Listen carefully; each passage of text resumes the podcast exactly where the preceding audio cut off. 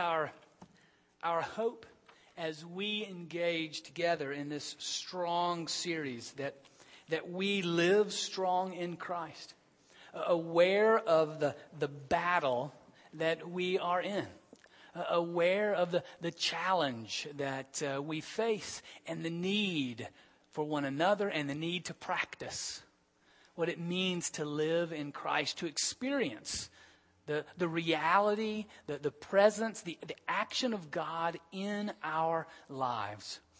Um, Jess shared a little bit uh, about our first week of learning how to play. That, that God set that for us in the very beginning. On the seventh day, He rested, and He called His people to rest in Him regularly. So I, I hope uh, that during this week you, you, had some chance of at least engaging with that some uh, together. One of my, my favorite uh, uh stories was a, a, person that said that they, um, one of the ways they play is on vacation, and that every time they go on vacation, they, they will gather with the family and pray, God, we just want you to show off as we go on this vacation. You know, just, just show yourself uh, to us when we're in a place of being able to be a little more uh, quiet um, and away from all the other things. Uh, today, we talk about strong communication. Really, just another word, another way that we talk about prayer. Because that's what prayer is. It's communication with God. It's, it's interaction with God, both, both speaking and listening, and, and the fullness of our of experiencing our relationship with Him. I mean, even when we gather this morning, this is an exercise in, in prayer together. This is a corporate prayer. This is us engaging with God together. Some of the songs that we sing are us singing to God. You know, great is your faithfulness. You call us friend. I mean, we're engaging with Him, and then and through song, through prayer, through hearing of His written word, through seeking to listen for His word to each of us in our own soul. Prayer is the fullness of God's communication that is available for us. But one in which we have to train, we have to be guided, just like you know, somebody that listens to bird calls. They can go outside, especially in these seasons, these changing seasons, and their ears are trained and they can identify 15, 20 different birds. I can tell you when a crow calls. That's, other than that, they're nice birdies. But with God, we train to, to hear Him and His presence with us, His leading and His guiding is, is speaking to us. Whether it's an audible voice or just a, a sense, a nudge, a prompting, and one where we share openly and honestly with Him, that we hold nothing back.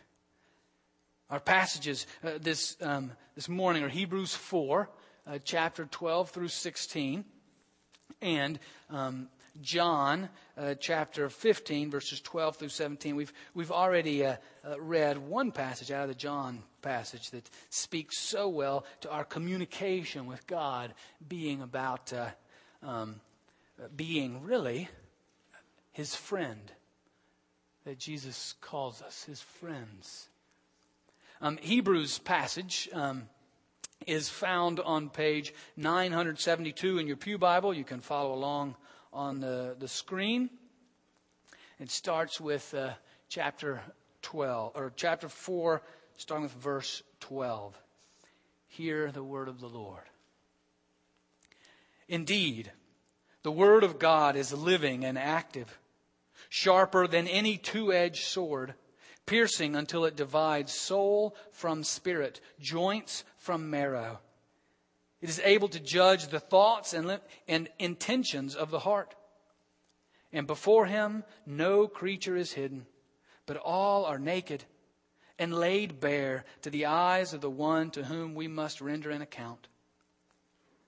Since then, we have a great high priest who has passed through the heavens, Jesus, the Son of God. Let us hold fast to our confession. For we do not have a high priest who is unable to sympathize with our weaknesses, but we have one who in every respect has been tested as we are, yet without sin. Let us therefore approach the throne of grace with boldness so that we may receive mercy and find grace to help in time of need. And then John chapter 15, starting with verse 12, on eight set, page 878 in your Pew Bible, a few pages backwards, or you can follow along on the screen. Or you can see it on your phone, your iPad, whatever. Just be sure the sound is off. This is my commandment that you love one another as I have loved you. No one has greater love than this to lay down one's life for one's friends. You are my friends if you do what I command you. I do not call you servants any longer because the servant does not know what the master is doing. But I have called you friends because I've made known to you everything that I've heard from my Father. You did not choose me but I chose you, and I appointed you to go and bear fruit, fruit that will last, so that the Father will give you whatever you ask him in my name. I'm giving you these commands so that you may love one another. This is the word of the Lord. Thanks be to God. Let's uh, continue to talk to God together. Dear God, we thank you for the privilege that we have of being your friend and communicating with you.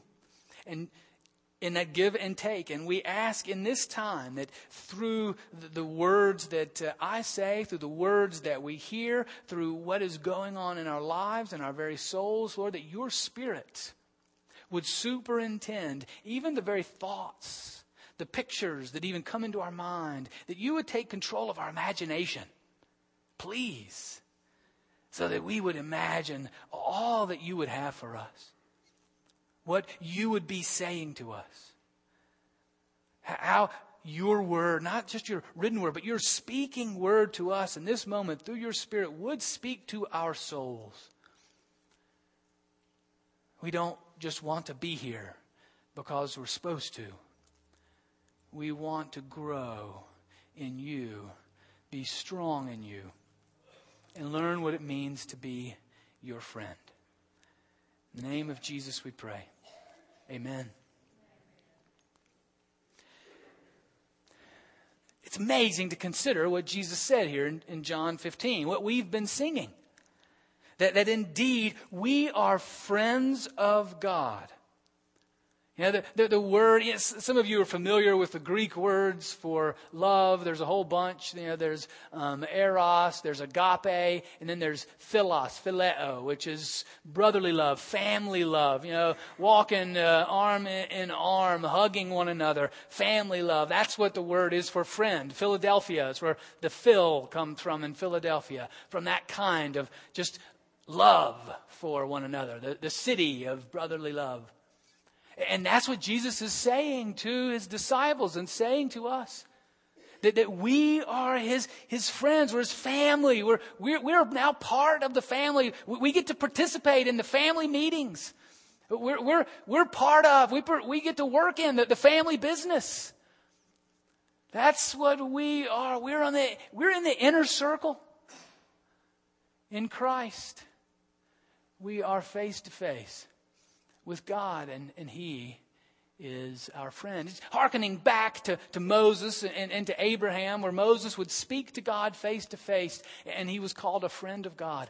That's what it means when Jesus says we are God's friends. And that Jesus is our friend. It's not a, an act, sort of that kind you, you have to do it kind of act. You know, it's like, well, no, Drew, go play with Johnny down the street because I said so. He's new in town, he's a new neighbor, and you got to go play with him. It's not that kind of friend. He's that kind of friend. He's that, I want to go play with him kind of friend. That's, that's what emanates from the very heart of Jesus, that he wants to be our friend. Certainly there's a sense that Jesus in the incarnation and coming and being in the flesh, God the Son was obeying the will of the Father. But in being our friend, the words that he uses here are not words that are, this is an obligation. This is an act of obedience. So this is an act of affection. That we are friends with God. Tells us clearly, he shows that he is our friend because he's willing to lay down his life for us, for you, for me. He wants to be our friend in the deepest sense of the word. You know, I uh, remember, this is probably about 10 years ago, and uh, Kathy had had uh, an appendectomy, had her uh, appendix uh, taken out. We had three children under the age of eight, you know, and so then I was left alone, and she was getting to, you know, uh, I wouldn't call it luxuriate, but uh, she was in the hospital by herself with a, you know, two-inch scar. But I was sitting there with the kids, so I, I'm not sure who had it worse. And a knock on the door, and it's uh, a friend, Bert Green. Bert was the director of Habitat for Humanity. This is when we lived in Charlotte. The, the largest Habitat for Humanity chapter in the world. And I'd met him at a couple things and we'd talked and, and, and, and different things, but somehow Bert heard that Kathy was ill, so he heard the call of the Lord to come save our children. And he came in having fixed dinner. And he brought it in. I just got to go into the kitchen. And I'm sitting there with my jaw on the ground. And he's sitting in the kitchen, you know, stirring up. The, hey, where's the butter? You got any butter? I need to add a little. Uh, sure. It's in the refrigerator. And I'm like, Bert, man, what are you, what are you doing? You know, you don't, you don't have to do this.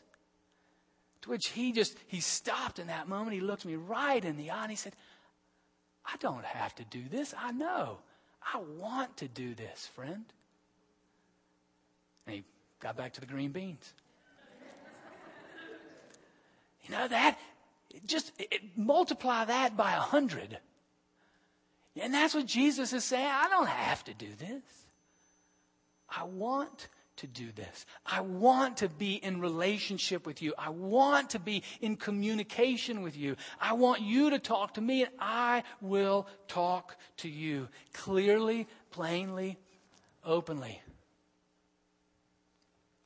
Do you believe that for yourself? Can you, can you see Jesus in your kitchen making you dinner because he wants to? That's, that's who Jesus is. And that is his affection. That is his love for you. That is his desire to be in communication with you, to talk with you and to hear from you, to talk with us and to hear from us.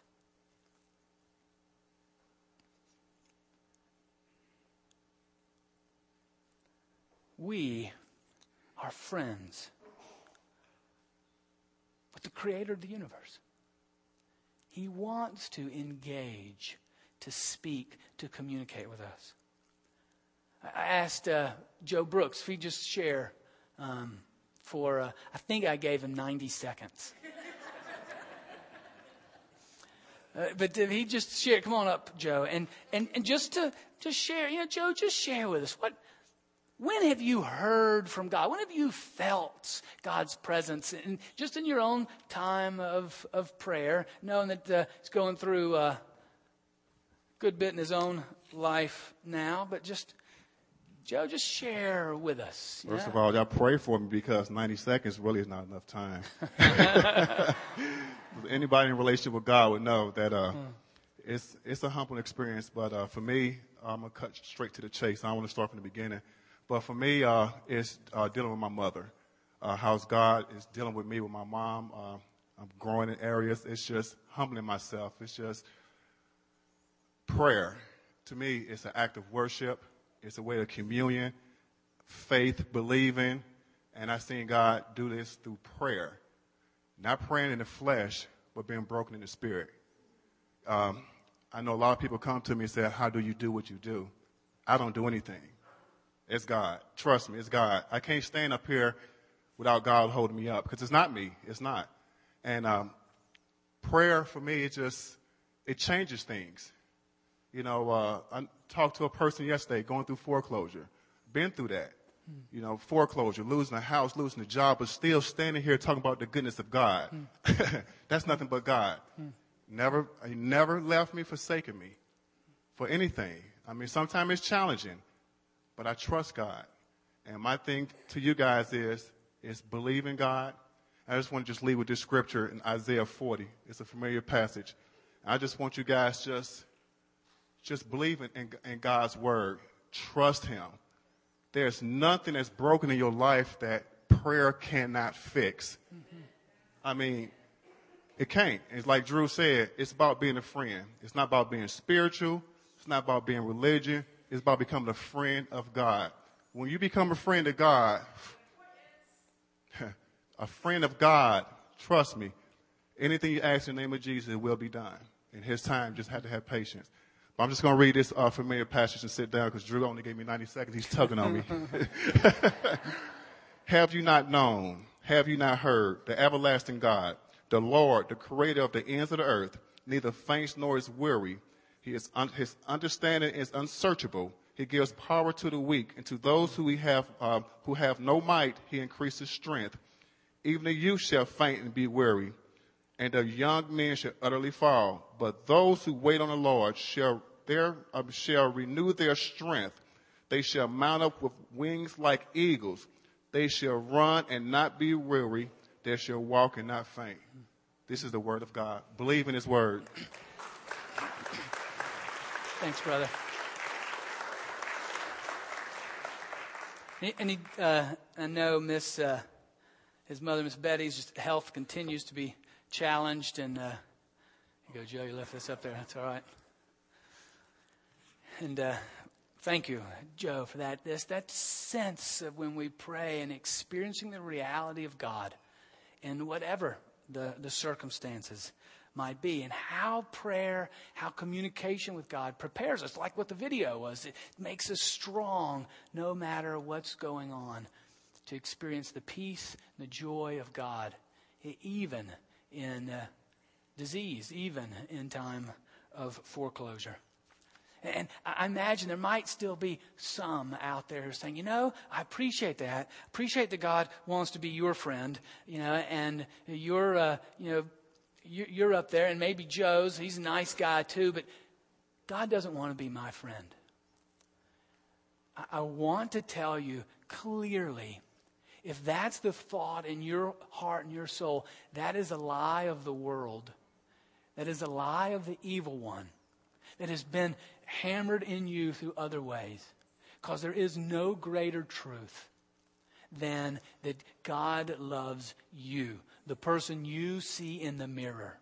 The real you, not the you you want to be or the you you try to be, but the real you. And he truly does want to be in communion, in conversation, in a real live relationship with you.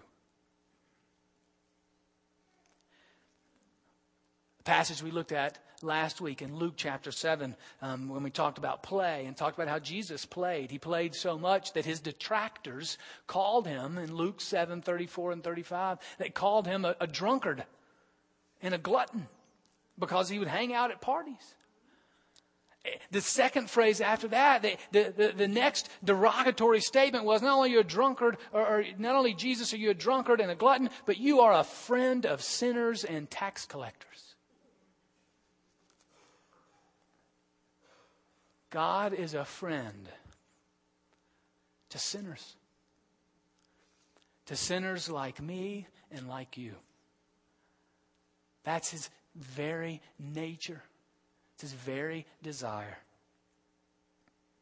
Look, look again at our, our Hebrews uh, passage, or, or, at least remember what he was saying there that how God communicates to us uh, clearly, honestly, purely. Now, that's uh, unusual. We don't usually get clear, honest, precise communication from one another. but God will communicate with us clearly. And that's sometimes, uh, that's why we don't really want to hear from Him. Uh, his word, not just, and, and when the writer of Hebrews there isn't just talking about the written word, because the written word wasn't even around as we know it now when the writer of Hebrews was talking. What he was saying there was that God's speech to us, God's message to us, God's connection to us, when he talks to us, he will speak to the very core and essence of our being. That, that, is, that is good news because we need truth and truth sets us free. And the most important truth I can hear from God is the truth about me and my brokenness so as to rescue me so that I don't fall off that cliff I'm running towards.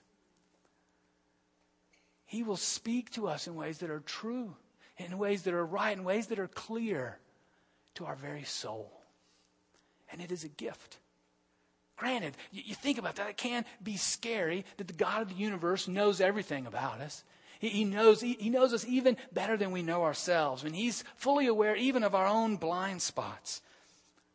But He still loves us still sent his son. And, and the writer of Hebrews goes on to say you know, that we communicate with him and we come before him not sheepishly. You know, we, we don't just come before him with, with uh, uncertainty we don't, don't come scared. We don't come before Him fearful. We don't have to, as Joe just said, we don't have to fulfill these religious duties here and there in order to make everything okay because Jesus has gone before us. He's paved the way for us. The writer of Hebrews tells us to come before God how? With boldness. We come before God boldly. Isn't that mind boggling that the creator of the universe, the one who threw the stars in the heavens and calls them by name, says, Now come to me boldly, honestly, openly. You know, as I've said to you many times before, the most foolish thing we ever do is try to hide stuff from God. Yeah, there, there's certain things, crazy things we can do, and we might get away with it, but never before God. So we might as well come clean, be open, be honest, receive from Him, and come before Him boldly, no matter what is going on. It is absolutely amazing. And, and in our coming before Him, in our speaking to Him, there is a place of prayer where then we, He tells us, here, well, ask what you want. You know, come before me openly and honestly. Come in the character of Jesus. In the name of Jesus. Doesn't just, that's not, you know, that's not a Christian abracadabra in the name of Jesus. In the name of Jesus, to come before God, we say, and we pray in the name of Jesus, isn't a magic pill. It's saying in the very character and essence, in the very desires and plans and purposes of Jesus, come before me and then ask what you want.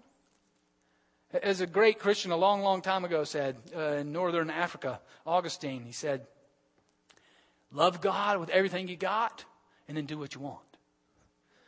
Sort of what uh, but Jesus is saying, listen, love me with everything you got. Come in the fullness of my name, then ask whatever you want and I'll give it to you. Because you're going to be asking in accordance with my will. Now, I asked uh, Chris Evans to come and share just for a moment of, uh, I think I gave her 90 seconds also. But uh, come and just share what, where you are, Chris, come on. Um, what here, here it is. Just a, an example shared with me uh, recently, an example of she and a number of other folks coming before God with a, a, concern, coming boldly before God and asking God to, to answer and uh, share with us the results. Thank you, Chris.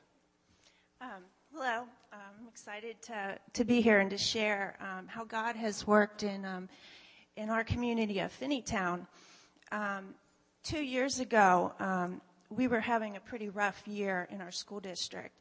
Um, not anything unusual that you all haven't heard happening in the schools. Um, but um, in the spring of that year, um, things really came to a head for me where um, I just started feeling an anxiousness, a fear of, you know, some things that had happened. And um, just started really fretting about it. How am I going to fix this? What, who do I need to email? Who do I need to, to call? You know, complaining to my husband. Um, mm-hmm. After about a week of this fretting, um, I, I felt and heard that still small voice of God um, just saying, Chris, this is something that you need to pray about. This is bigger than anything you can do to fix it. Um, so Mark and I um, opened our home up, um, invited people to come to our home to pray. Um, the uh, principal, um, who's a believer, heard about it and he started coming. Um, we finished the year out praying. Um, didn't see a whole lot of changes, tangible changes, other than the peace that comes. Uh, that scripture we read this morning about not being anxious is one of my favorite. I was going to share it, but we already read it. Um, the peace did come.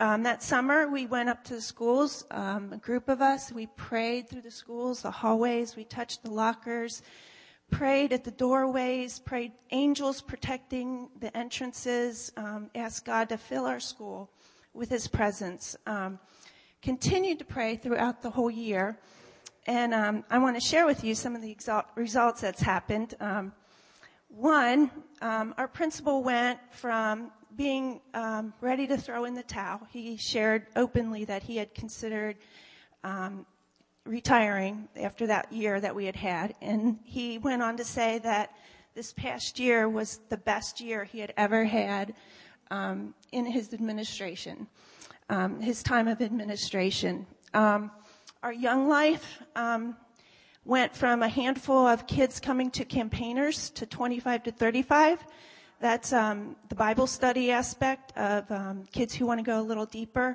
The club, um, the club activity went from um, 20 kids to 50 to 75 on a weekly basis. Um, our school ranking, um, we kind of hovered between continual improvement and effective. We had dropped down.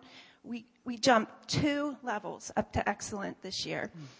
one of the um, big ones was the ones that was were bothering me a lot throughout the year was um, we were having a lot of fights in our schools, um, cup, multiple fights a month. Um, last year we didn't have a single fight, and uh, just to to drive that home, the resource officer was uh, talking at a recent PTA meeting and said um, at the end of his talk, it was about something else. And he said, Oh, by the way, I just thought you all would like to know that Finneytown was the only school in the whole Hamilton County d- district that didn't report a single fight for the whole year last year. So, um, I just want to give glory to God. What we did is not anything that you all couldn't do. Prayer is easy. Um, it takes some commitment, but God is the one that does the work. And um, just to close, um, this is a prayer. Um, now to Him who is able to do immeasurably more than we can ask or imagine, according to His power that is at work within us. To Him be the glory in the church and in Christ Jesus through all generations, forever and ever. Amen. Amen. Thanks, Chris.